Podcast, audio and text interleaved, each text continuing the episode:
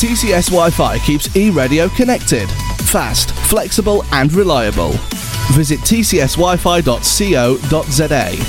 TCS Wi Fi, it's internet, only better. Better. better.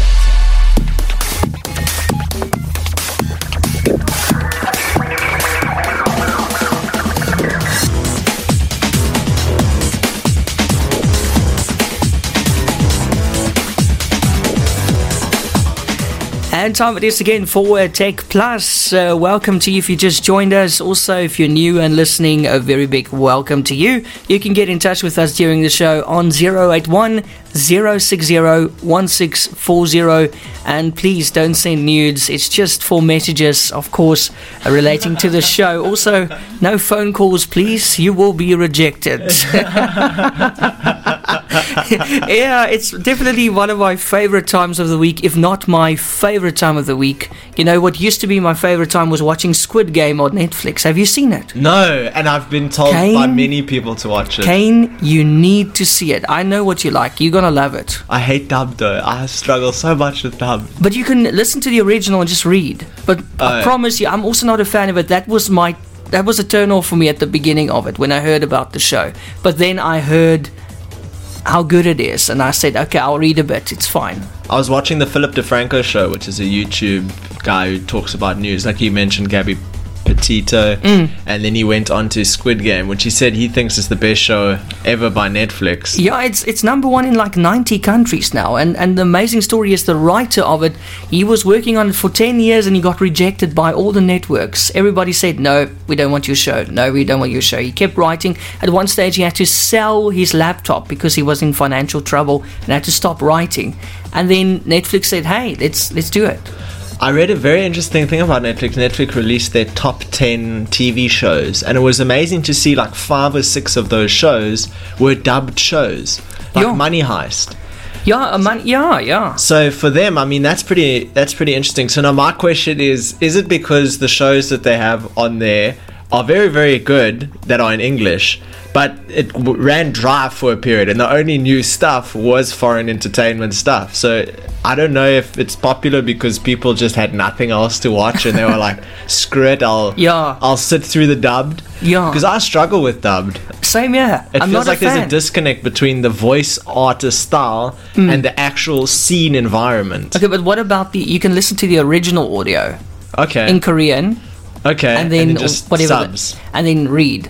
That's better. That's the better experience. Kaine, I'm telling you, you won't be sorry. My cousin forced me with a gun to watch it, but I'm so glad. I'm so glad she actually did that because, yo, I'll watch it again. I want to show my brother. Actually, I'm going to watch it with him again from the beginning. Nine, nine episodes. If someone pointed a gun at me and said, "Watch a show," I'd just say all you had to do was ask nicely. Like, I'll watch it. Don't watch it. But if you have a fear of heights and blood, probably won't like the show that much. Sure. But uh, yo, no, listen, it's brilliant. Eh? Only the best of the best will survive. Okay. It is a game like no other. the. Korean Hunger Games. It's sounding like. Basically, yeah. just, just oh, next level. Listen, no, it's brilliant. Well done, well done, Right, Netflix. okay. Okay. Now, Kaine, what the heck happened on Monday night? that that whistle itself expresses it very clearly. Because people were running to their routers and, and disconnecting lines and cutting on and restarting their phones 50 times because they were convinced that something was wrong on their side. Because surely no, not all these things can be offline at the same time. Facebook is down, Instagram is down, and now WhatsApp is down. No, it must be my phone. It must I be was very computer. dim car. I thought because I came back from the gym and I was like, okay, let me send a message to my clients, and I said, wait, why do I have a clock? So I re- that, that, that privacy thing you didn't accept finally caught. That's what I was thinking. I was like, something's wrong here. So I restarted my phone and there was still nothing. And I'm like, no, that's very, very odd. And then I tried to call someone and it was just calling, and I was like, no. Something seems highly suspect here. So I was like, no, I'll message someone on Facebook Messenger, no problem. Then Facebook Messenger didn't want to start. I was like, oh, something's wrong here. Very wrong. Then I read about it. I was like, I sent, I went to Google and I said, you know, is WhatsApp down? And they were like, yeah, it, it's down. WhatsApp just went down. There were news headlines going everywhere. and down detector was gunning on as well. Exactly. There was, crazy. There was lots of people like, what's going on? What's happening? Um, I read about some news and information. I was like, wow. It's like, okay, there's only one place left to go to really determine what's going on. So I headed over to Twitter. And and everybody, did you see what Twitter said? They actually, the actual official Twitter account said, "Hello, literally everyone." yeah, they had something like the But you know- most active users that they've ever had. I'm sure, but you know what the funniest thing is? WhatsApp replied. WhatsApp was the official account replied to Twitter and said hello. and then McDonald's and then McDonald's chipped in as well and they were like hello and then somebody tweeted them and said, Hey, go and fix your ice cream machine. I uh, love it. Twitter was a buzz. It was It great. And the memes, let's be honest, the memes were just brilliant. It was They great were. material for memes. They were, they were, and I thought it was really funny because I'm sure you know Casper Lee. Yes, yes. South African born, very popular YouTuber that Yeah. started his own influencer company and and kind of quietened down on. Yeah, the he's very quiet, angle. yeah. And he hadn't used Twitch since July or June. And I normally had my notifications on for him from a long time ago. And I saw, hey, Casper Lee tweeted. So I thought this is interesting, you know. I haven't seen one of these notifications for a time, and it literally read, "I have nowhere else to go." Ah, he's funny. He's a funny guy. Yeah. But listen, now everybody's saying, why did it happen? Because it's so convenient now that it happened. Because we've got uh, the former employee who worked at Facebook with uh, a lot of claims that she uh, she came out with. She spoke to the uh, Australian show 60 Minutes as Right. well, many media outlets, and she said, "Hey, this is what's going on here behind the scenes. They're favoring uh, hate speech and all that kind of stuff to make profit. Uh, they messed with the algorithm, so you'll see hateful things first, and all that kind of stuff, and then boom." It went out just like that. And Very somebody, odd. And and you know, okay, there's a lot of conspiracy theories going around, and then people were saying, "Hmm, it looks like Mark took down everything to change the algorithm and get rid of the evidence quickly, and then put it back up. Isn't it very convenient?" That is that is, and I've been thinking deep about that one. And I said to myself, you know, if you have to go to the extent of doing a complete reboot, I don't know if the thing is, I'm not a tech orientated enough person to say whether or not Facebook can remove evidence mm. without having yeah. to reboot their system. Mm. Mm. Um, and if that evidence that they were hiding was greater than the value of the amount that their stock plummeted, then it would make viable sense to do a reboot and lose 6% shares versus do nothing, get the evidence come to light, and then lose more than 6% of their shares. So if it was a strategic move, it was very clever, but the, the hack itself was or the the misconfiguration of the servers they put it themselves was very mm-hmm. suspicious because someone went onto Reddit one of the Facebook employees and said they couldn't access the building Yeah. um, the physical building they couldn't actually Yeah. swipe their card and get security Like permissions Facebook vanished off the internet completely. Exactly. Their DNS and everything. everything was gone and then that post was later deleted oh. which is even more like Very suspicious, suspicious, yeah. why did did did he feel pressure did someone track him down did But- they say take that off right now But guess guess what? Guess where Mark Zuckerberg was when it all went down? Apparently he was on a boat. that's what like kite surfing or something He was on a boat in, in, in, in the sea. He was tubing far out, far out in the sea in, in a boat when he went. So he wasn't at the office at all. But I mean, we'd never know if there was a phone call from that boat saying, "Do it." Zuckerberg was in the boardroom and they're like, Zuck, I think it would be a good idea if you just left for a bit. Just, just here's a boat ticket. Go wherever you want. We'll sort this out. And just worry." lose eight billion of your net worth. It's fine. well, for Zuckerberg, eight billion is like it's Yeah, like you're losing change. five percent of your salary. Oh, Yeah. okay, I can I can walk this one off, no problem. But do you want to hear the official, the official statement by Facebook Yes, Corporation as to what happened that day and why it went down? let's hear it. So I'm referring to an article on Sky News, which seems to have dug up a, a considerable amount of potentially valid information. Um, and they say Facebook was hit by an outage on Monday that lasted about six hours, uh, making not only its platforms inaccessible to users, but also preventing staff from accessing an internal networks too. And here's something interesting off the top.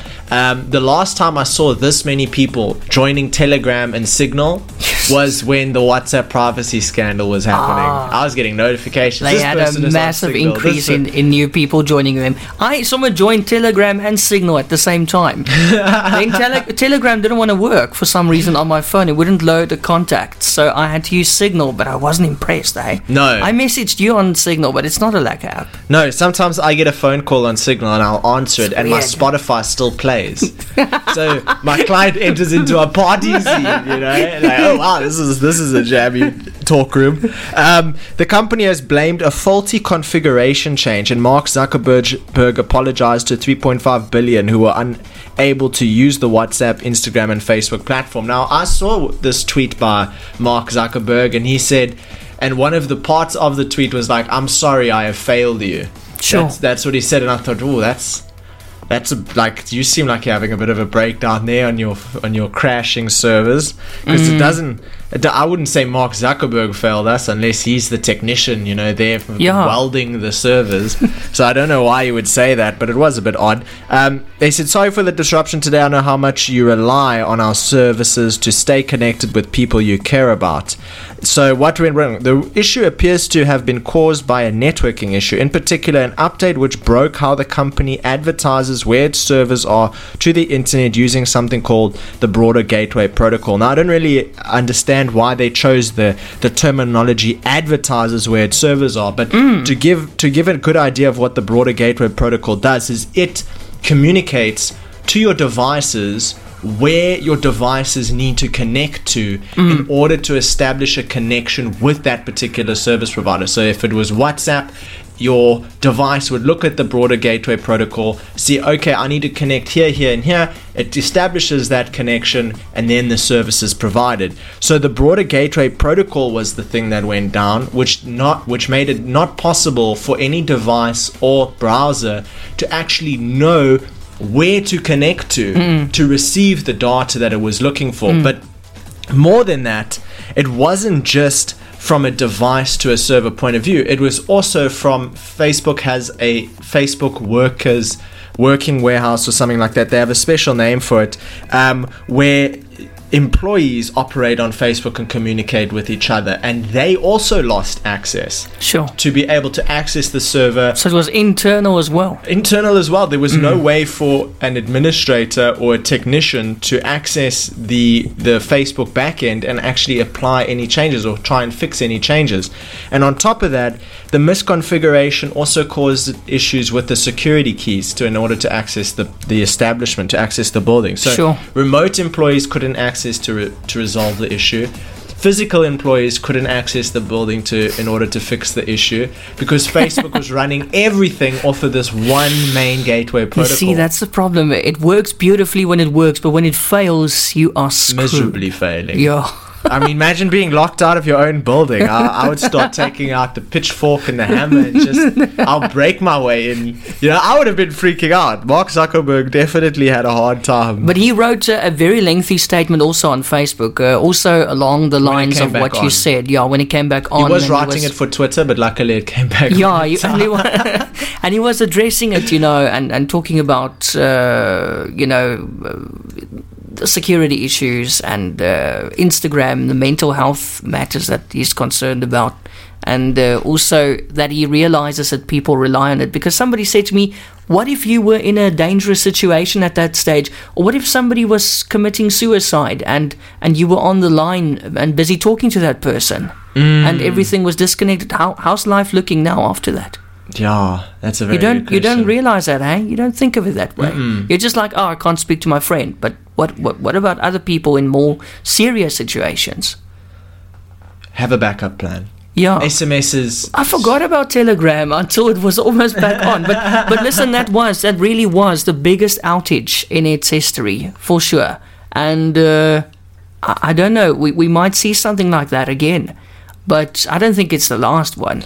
Well, I think problems like this are often the root cause for more sophisticated solutions and hmm. networking infrastructure. So now they know what to do to prevent it. Yeah. But it's just, I mean, the code is very technical. It is very difficult to manage. These kind of things happen a lot, but the way, the method of actually going and just making a general update to your servers and absolutely obliterating all your hmm. parent companies, all your server access, all your employee access is so like it's never happened before. Uh, Like, imagine the guy who actually did that final push that final enter button on that code or whatever. No. that configuration. Do you think he's fired? no, I think he was sweating, eh? Yes, I think he that's was sitting heart there attack with the stuff. sweat towel, just tapping his Listen, face. Like, no, listen. I can't. Me. I, I can't even deal with that. I, I don't know how, how they deal with it. But let's let's also talk about the implications. How would it affect? No, I think we'll go for a music break and then we'll talk about it because you know how would it affect an advertiser on Oh, Facebook? How much are you losing? And yeah. Instagram as well, and the Instagram girls and the influencers. How are they uh, affected by it? Yes, welcome back to uh, Tech Plus. If you want to get in touch on our WhatsApp line 081 060 It's always good to hear from you. And uh, now we're talking, we're still talking about uh, probably the biggest outage of social media in the history. You know, I wonder. I was wondering, Kaine, if we had MXit, then it wouldn't have been a problem because their servers are just based in in in in Stellenbosch. So Was, imagine. was that a South African based? Yeah. Really? yes. Wow, you learn something new every day. Yes. I thought that was international. No, it was good. Eh? It was started in in Stellenbosch, and uh, they they service were there. I think until the end. They sold all the service when it, but uh, WhatsApp ruined it. Eh? Yeah. No, they, they, they didn't stand a chance. But I see our uh, South African Minister of Communication said South Africa needs uh, a new MXit kind of thing. No, so we we can don't. stay online. No, we don't.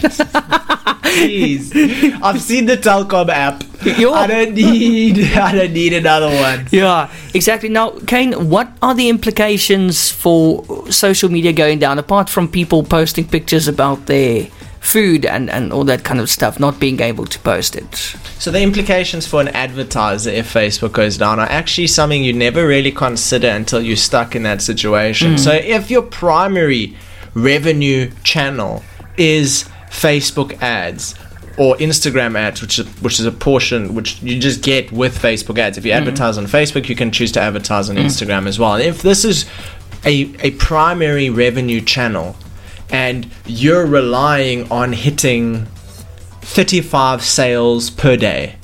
And now one fifth of your day no ads are running. Mm. So you're going to be stressed out a lot in the time that you don't know when the service service is going to return because you're not going to be receiving purchases to your online business or your online store or you're not going to be receiving leads to your service orientated company like a plumber or an engineer or any kind of person that needs to be booked or has a lead, even an insurance company and things like that. So anyone who was advertising on Facebook would have received quite the knock um, during that six hour span. Now, luckily, six hours is one like one third of a day, you know, hmm. and there are 31 days in a month.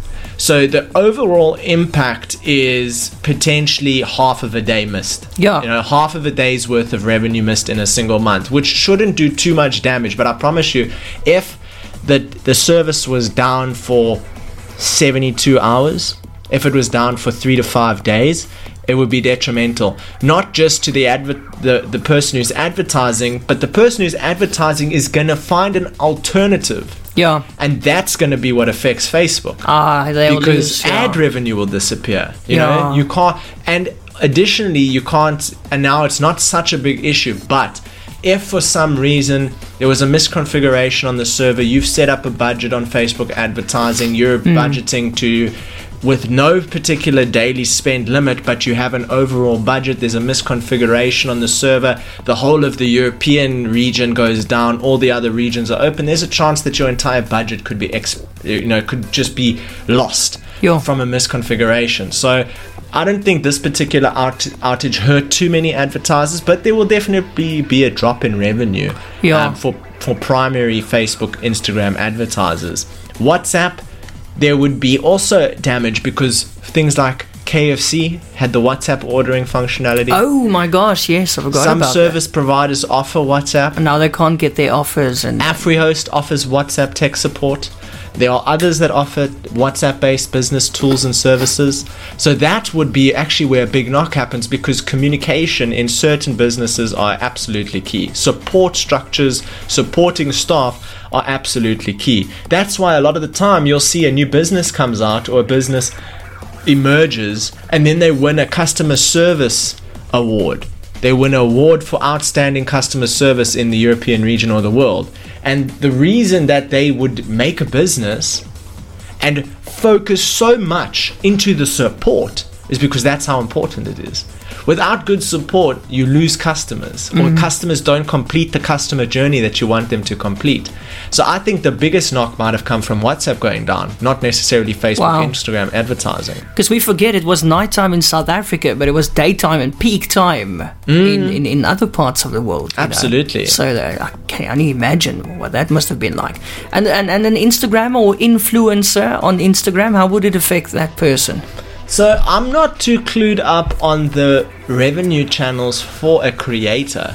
Um, I think definitely businesses that like an influencer that has a, f- a- a shoe store would be someone who takes a knock, but an influencer that makes fun creative videos isn't necessarily a major knock. Because if for re- any reason Facebook and Instagram shut down for an unknown amount of time, people will still go find them on another platform. They will still mm. go to TikTok and look for them. They will still go to Twitter and look for them. So that's why we saw the uptake in Twitter acquisition and Twitter activity. So I think influencers wouldn't have been too hard hit, but they definitely have a wake up call for any influencers that are primarily using Facebook or Instagram are going to be in trouble. I think the biggest threat or biggest fear that might have come from it is people who used Instagram and Facebook to catalog their life, to have family photos, to have photos with friends, to have stories where they had something like amazing in their life and used it as a highlight.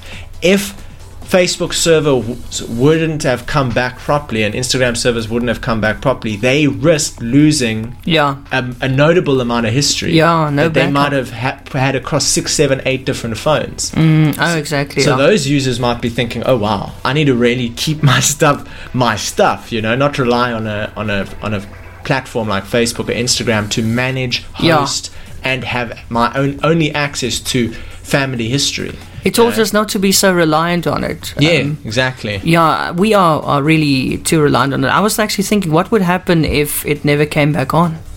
How how would we? Would I was you, quite lost. would you be able to carry on with your life? I think I would carry on, but I was lost. I was like, my WhatsApp's gone. You Felt know? like we went back to the 80s or something. yeah, I had I have frequent but I was conversations. SMSing somebody.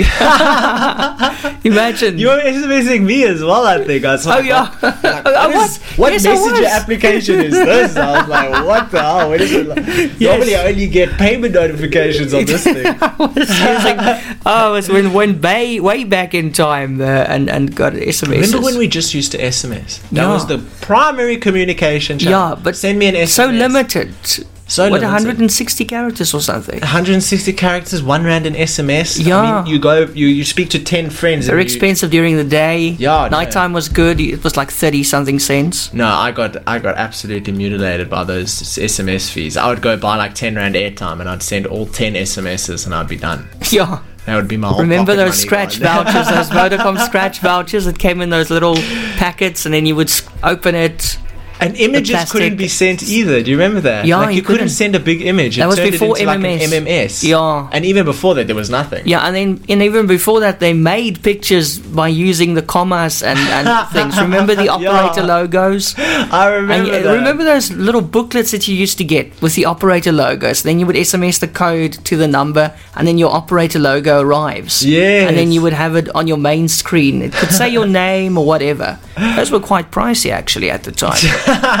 so if you yeah, if you sent the wrong code, then you would get it, and if you didn't save it, it would just be gone. You couldn't get get them to resend it. It, it's crazy to think because usually it's just a portion of the world that's cut off from these kind of services. But to hmm. know that the entire world suffered this. And also to be noted that WhatsApp in South Africa isn't as advanced as WhatsApp overseas. WhatsApp overseas you can actually make payments with. Ooh, So some businesses wouldn't have been able to receive payments. sure. When are we So- getting that functionality? Yeah, Why, what's what's the hold up?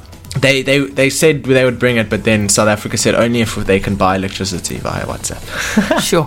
I'm joking, but that would be quite funny. We're still going to talk about uh, Windows 11 because some people are trying it out. They say they're getting Vista vibes from it. Vista vibes. That's not good. No, That's not that's good. not good. I also saw something about Windows 11. It was the first time ever I was searching in some software. I think it was Handbrake, um, which is a video encoding software. Oh, yes, open yes. source video encoding software, and I saw.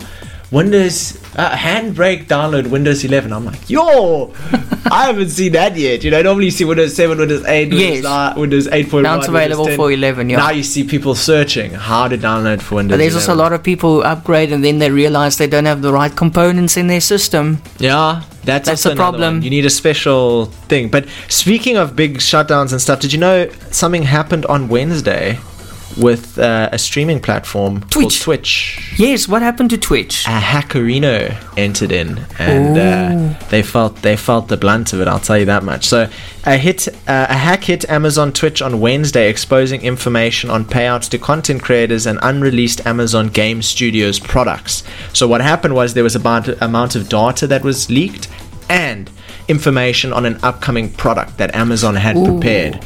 Which is pretty big for a company that needs to launch these things well. That was all top secret. Now mm. it was leaked. So the anonymous hackers said they were releasing the information to foster more disruption and competition in a post to the anonymous message board known as 4chan. 4chan is very popular for leaked data exposure because it's very anonymous and very odd. Don't go running around 4chan, you'll run into some scary stuff. Um, Amazon's video streaming service Twitch was hacked in a breach, and uh, this breach included details on payments to content creators and an unreleased product from the Amazon Game Studios.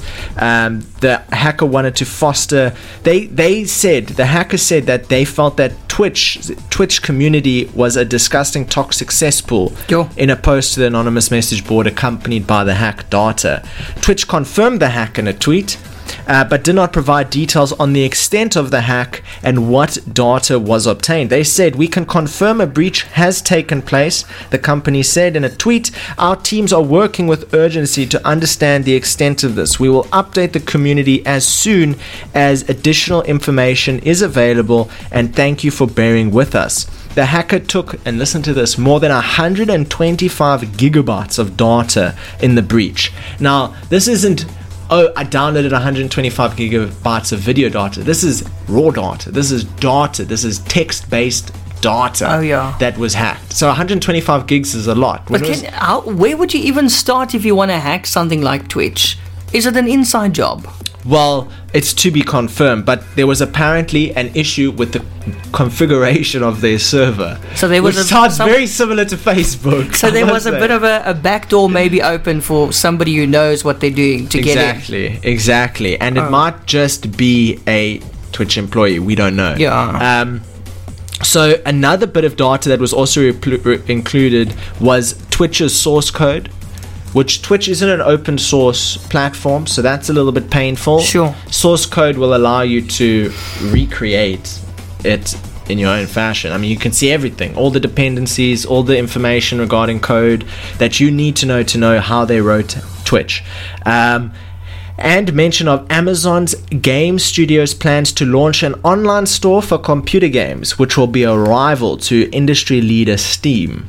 Steam. And that's a big problem for Amazon because Steam and Valve now know, oh wow, look what Twitch was going to release. They were going to release an online game store on Twitch, which could have rivaled Steam. Mm. And now Steam has the opportunity to prepare anti monopoly strategies Exactly. to prevent that from happening, or even dis, uh, uh, decentralized strategies to make sure they, they maintain ownership of a large portion of market share. But here's a question. What if the hacker was from the competition? As as in from Steam, Mm-hmm. you just it spiced possible? it up. No, it's very possible.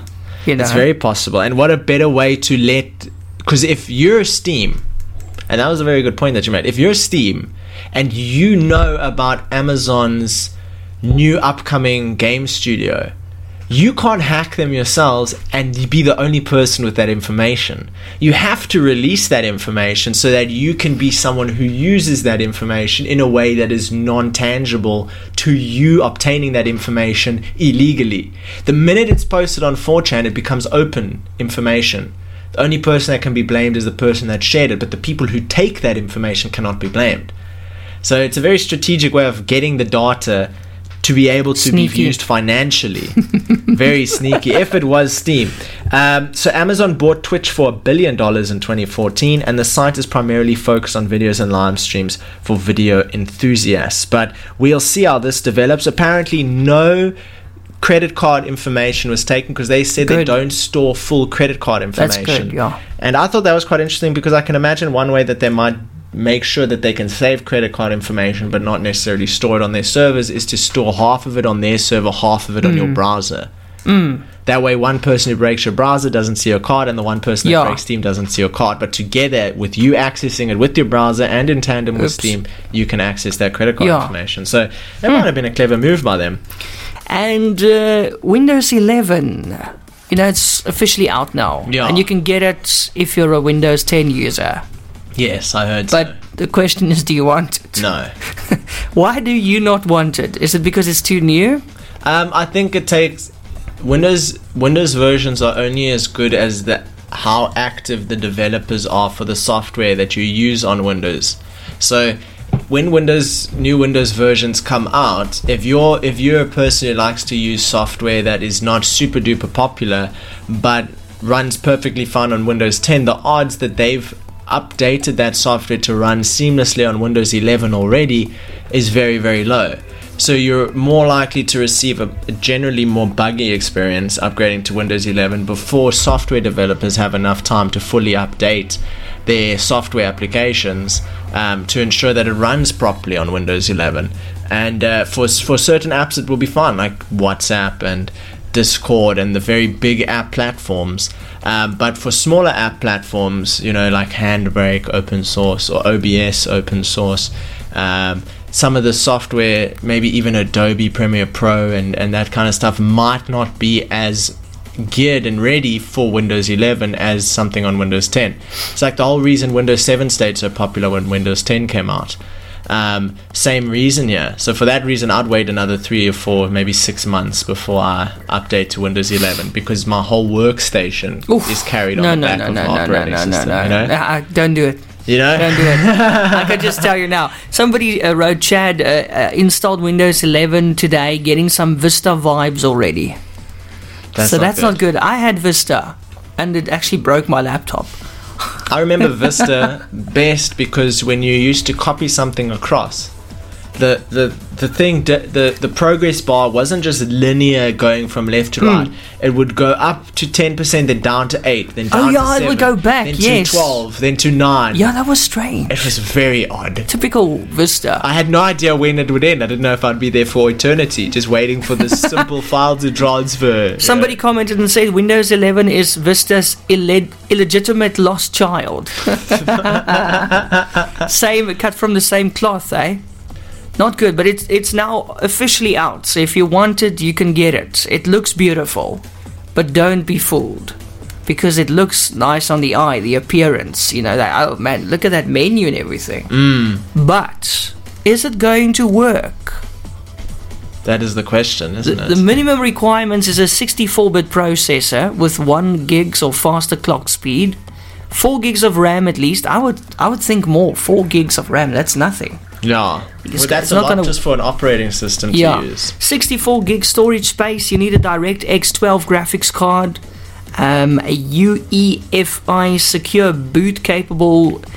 Whatever. Trusted platform module version 2.0, a 9 inch or larger display, 720p resolution, 8 bits per color channel, and an internet. Duh. Who survives without an internet connection? For God's sakes. For God's sakes, yeah, so that's interesting. So I think using four gigs of RAM is concerning, um, especially for builds of four gigs or eight gigs of RAM, because you don't really expect it. You know, the the if you're a guy that has a, f- a- a few apps that run, you know, you got your antivirus, maybe you have Slack, maybe you have Discord, maybe you have WhatsApp, maybe you have Signal, maybe you have um, Adobe Creative Cloud. You know, if you have a bunch of software that is running on your computer, this attributes to how much RAM is being used at any given time. That amount of RAM can go up to three, four gigs. Right, whether you're using Firefox as well, you know your browsers they use a lot. They can use one to two to five to ten gigs of RAM. I've had my browser use five to ten gigs of RAM, no problem. Like just eating it alive. And now you go and you're using an operating system which uses four gigs of RAM. You have to have sixteen gigs of RAM in Yeah. order to comfortably work with it. It's yeah, otherwise it's going to overheat and the fan's going to be so loud and then yeah, even my will com- take off. even my computer at the moment, some uh, it's just the, the the thing about using lots of RAM is sometimes I can right click a file and I'll sit there for thirty seconds because it's, there's just there's just no act. you know what the worst it's broken, is? you know. The worst is when Windows Explorer stops working. Oh no! Then and everything, disappears. closes. All you see is your wallpaper. and you just, uh, my question is always, like, what if it doesn't come back? That's always my question. What if it doesn't come back? But it, it always does. It's gone forever. Yeah, Imagine imagine, that. Imagine, but listen, you know these streaming boxes. I mean, it's all the rage at the moment. Uh, everybody's streaming. Nobody's using decoders anymore. I mean, last week we spoke about taking decoders apart and using the hard drive inside. Yes. But um, the Telkom Lit streaming box, at one stage, it came with uh, a few of their products. They actually gave it away for free. Okay. And um, this week, the users uh, or people who have that box got some really bad news. Oh wow. Netflix stopped supporting those boxes. Why? I don't know, but that's not good. There's Because some- you know some- what that something, means. Something happening there. That means you can't open Netflix on it anymore. When you open it, it says NW6403, so like kind of an error code. But that's not good. I wonder if it's poor programming or Netflix being anti-competition. So hopefully Telkom will be able to use a firmware update or something Hmm. now, right? Otherwise, if you have one of those boxes, you can't watch Netflix anymore. And I mean, No. that's the main attraction. Now you just have Showmax. yeah, and- if, and- if that works. no, you're gonna you're gonna just opt in for for YouTube instead. But listen, those people are not happy, eh?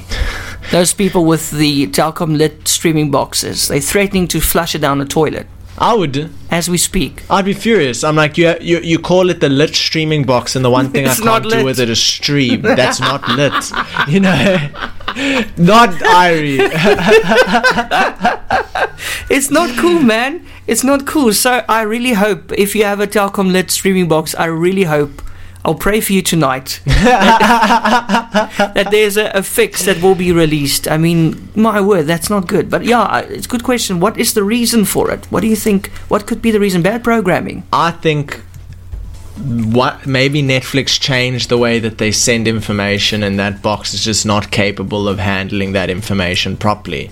You know, maybe that's the cause, but it's impossible to tell. I mean, if if Netflix, for whatever reason, wanted to prevent a device from being able to connect to them and attribute to more subscribers, it would be a very strange action to take. It's a weird direction to fortify yourself in because you might stop a bunch of people from being able to watch Netflix, but at the end of the day, those are paying subscribers. So mm. how you justify it doesn't make sense. So it must be a coding related, Yeah. manufacturing related issue. And the only way to fix it is.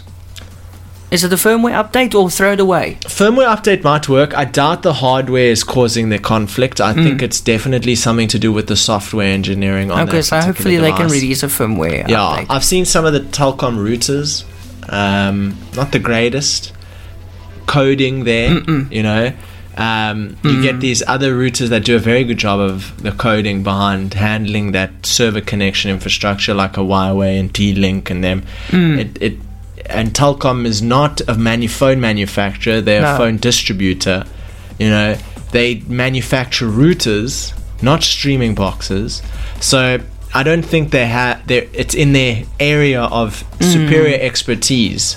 So there's some learning to be done. I Yeah, think it's yeah. a manufacturing uh, code-related issue versus a um, a fault or a malicious action from Netflix. Sure. in my opinion. So well, good luck to you if you have one of those. I see also uh, this week a vast majority of consumers said video streaming services like Netflix offer better value for money than traditional pay TV like MultiChoice's DSTV. Yes. In the new sur- survey, 64% of customers or consumers say video streaming content is more entertaining than that of pay TV. Now, there it is in the research, DSTV. What are you going to do now? Exactly. It's kind of like asking a person, do you want to go to the cinema and watch a movie we tell you to watch? Or would you prefer to go to the cinema and watch a movie you want to watch? Yeah, exactly. It's going to be the latter every time. you know? Exactly. No one wants to watch no one wants to watch a movie because they can't physically find or watch a different movie. They want to watch what they want to watch. They want to be in control. They're in control. The internet puts you in control.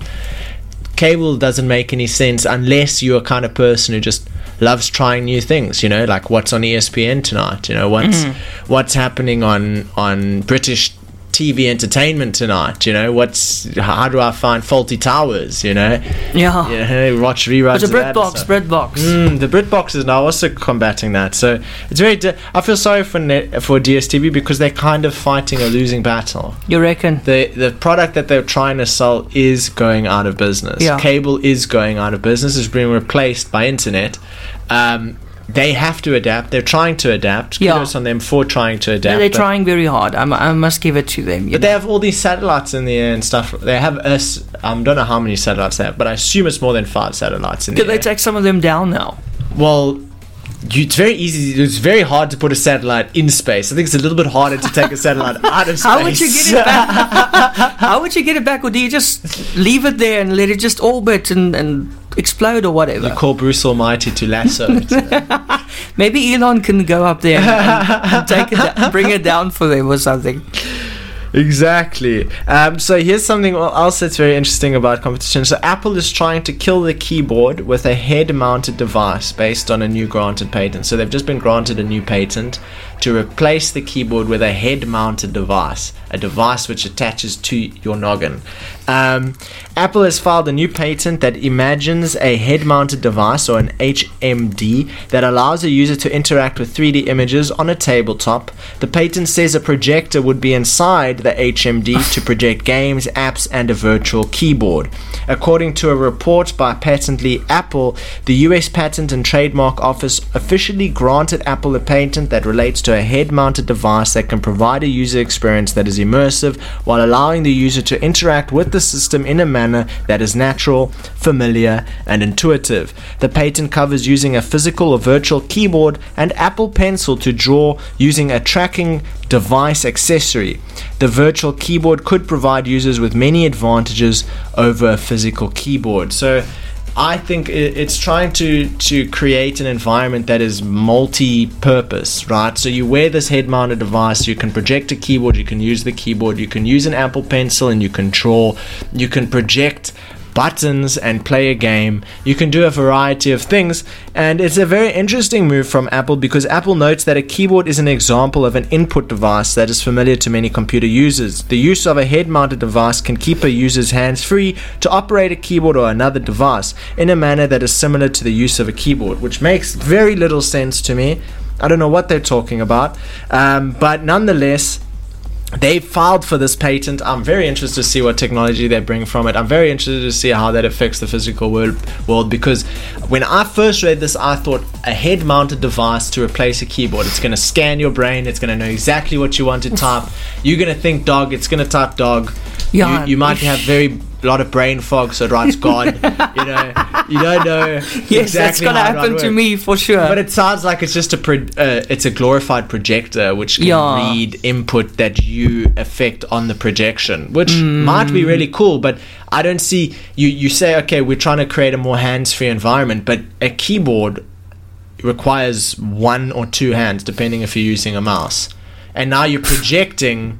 Something that requires one to two hands to operate. No. So I don't know what hands-free about that is. yeah, exactly. it definitely might be interesting technology. Maybe they just there's, there was some comments that went around that said maybe it's anti-patent activities, so trying to secure potential future development of technology versus trying to manufacture something for t- to be sold tomorrow.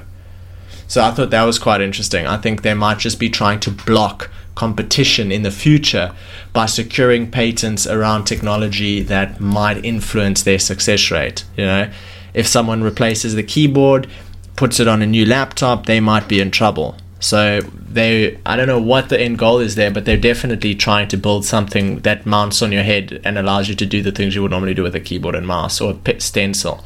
So it'll be very interesting to see what happens there. And now, as we wrap it up for uh, today, uh, I see popular messaging app WhatsApp is working on a new feature that will allow users to continue listening to a voice note after leaving the chat. That's quite nice because uh, when you close the chat, then the voice note stops, right? That was I. I Have think there it was already? a bug that did that because I used to be able to turn a voice note on and Uh. then go out of the voice note and it would still play the voice note. Oh, so you had it already? But I don't think it was purposefully engineered like Well, that. it's a thing now. Because sometimes I'm watching a TikTok live stream and I can exit the app. I can exit all my apps with the live stream still playing on my phone. keep your phone. So- yeah, I mean, with uh, voice messages, you can already forward it, fast forward it. Uh, person sounds like That's a chipmunk. cool. Yeah, I like that. We do that when we have people who send you really long voice notes. It helps, you know, because we just want them to keep it short. Someone came to me the other day and they're like, I'm speaking, I was speaking so fast yesterday. I didn't know what was going on. Meanwhile, their voice notes were playing back at 2x. it's like, no. Turn it back to 1x. And they're like, oh, very- I think the older people also don't understand it. Yeah. They leave it on two X and they're wondering why is everybody speaking so funny and like they're on helium. like they got in slow. Oh my word, yeah. But listen, and also uh, I see this week. Did you know that Eskom is now uh, the world's biggest emitter of sulfur dioxide? wow. It's the biggest polluter now, above China. They must be proud of even above title. China because China they because it's because we still have coal-fired power stations. Um, you know, China put they use technology or something. It costs billions or millions uh, to kind of it's something that you put on the. I don't know what you call it.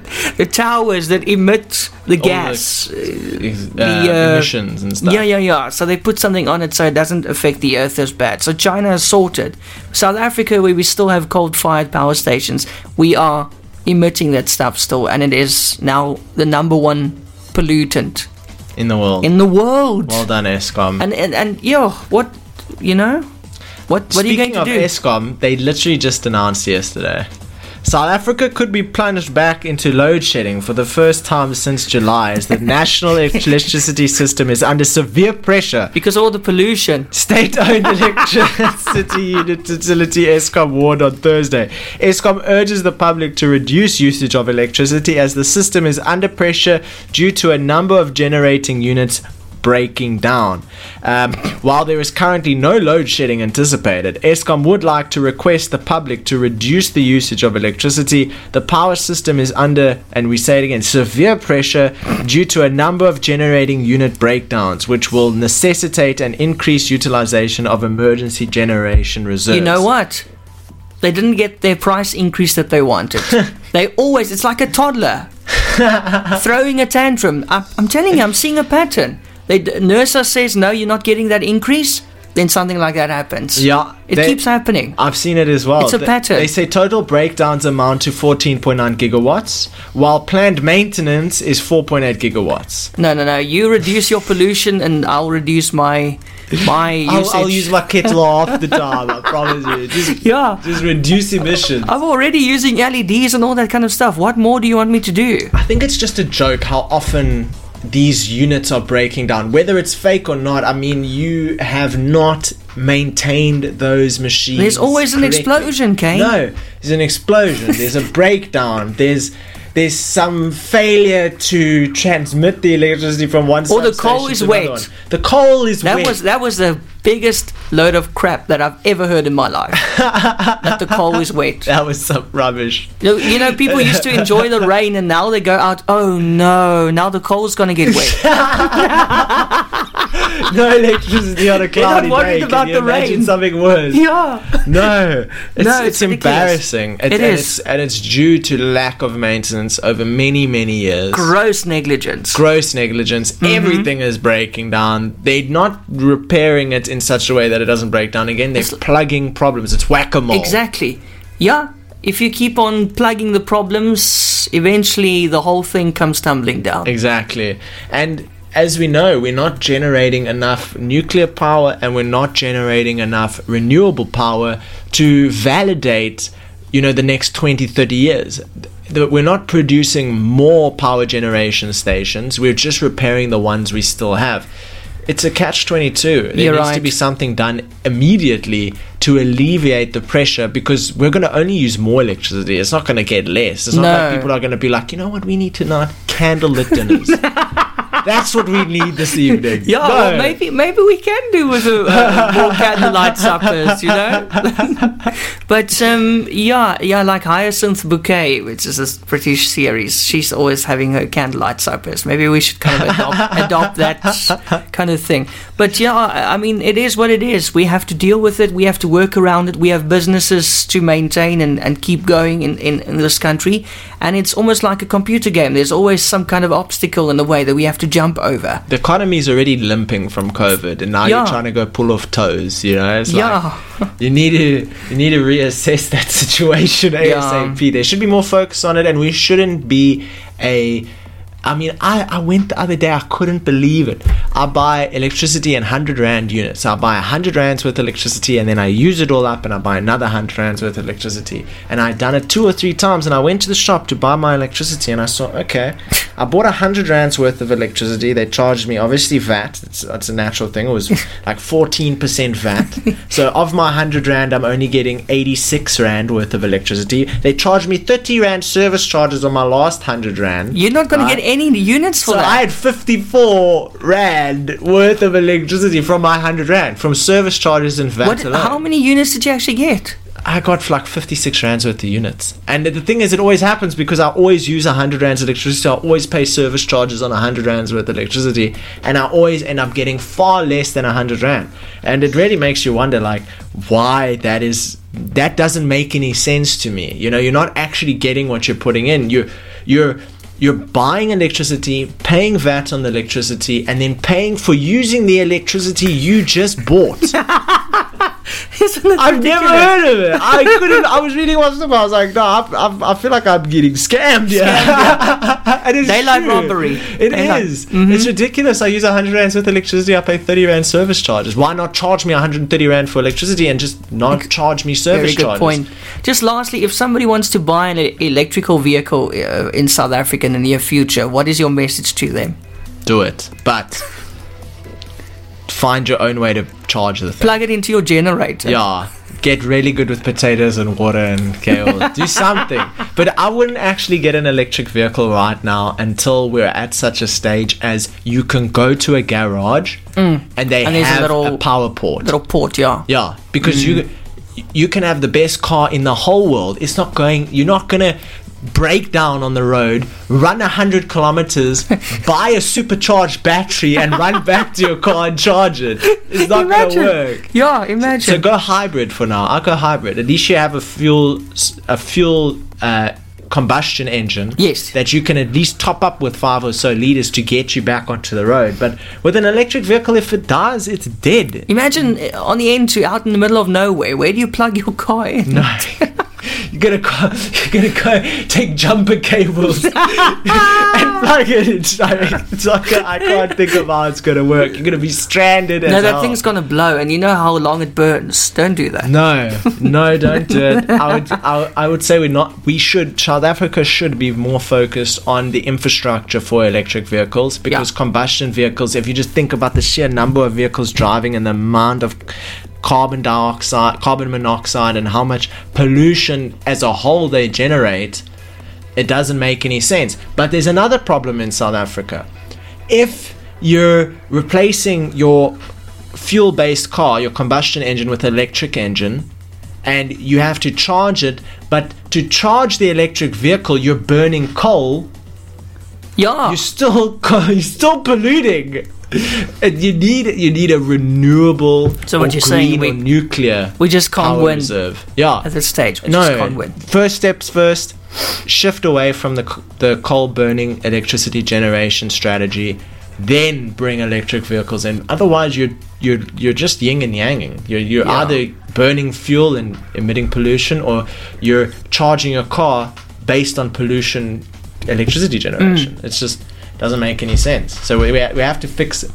Eskom shouldn't be a monopolized company. There should be multiple companies with lots of competition that are all aggregating so that you can choose if you're moving into an area that is supported by a specific power generating p- company that could influence your real estate decision mm. or the the infrastructure is shared you choose the fees and the and the product that best suits your needs and you go with them that's what we need we need competition because Yeah.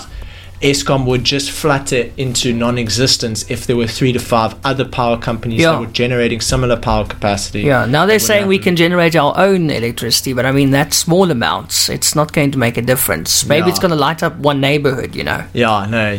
You riding your you you with your solar powers solar power panels and and windmill up the your house Windmill. might help, but at the end of the day, we need Oh, large scale infrastructure. Yes. you know, very commercial level, high grade industrial infrastructure that Mm. that generates large volumes of power greenly or even via nuclear is still somewhat better even though you're dealing with a lot of waste nuclear power generation stations have a lot of waste product Yep. that we don't have as a as the world we don't have the capacity to safely stow that away No. we're building deep deep underground storage facilities to store the waste material which has like a half a million year lifespan or something Exactly, like that. yeah, like but they don't exist yet they're just being carefully kept until that is built so yeah no we, we there's some thinking to be done Yeah, and don't, uh, uh, they want to give us a second nuclear station, but I don't think it's safe, eh? as long as I don't buy from Russia or something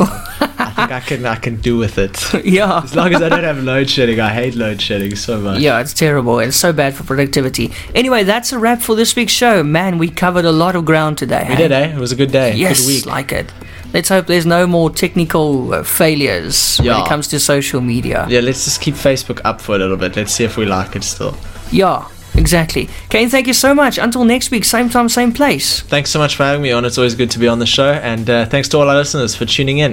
Enjoy. Cheers. See you next week. Enjoy the rest of your week and your weekend. You too. Bye bye.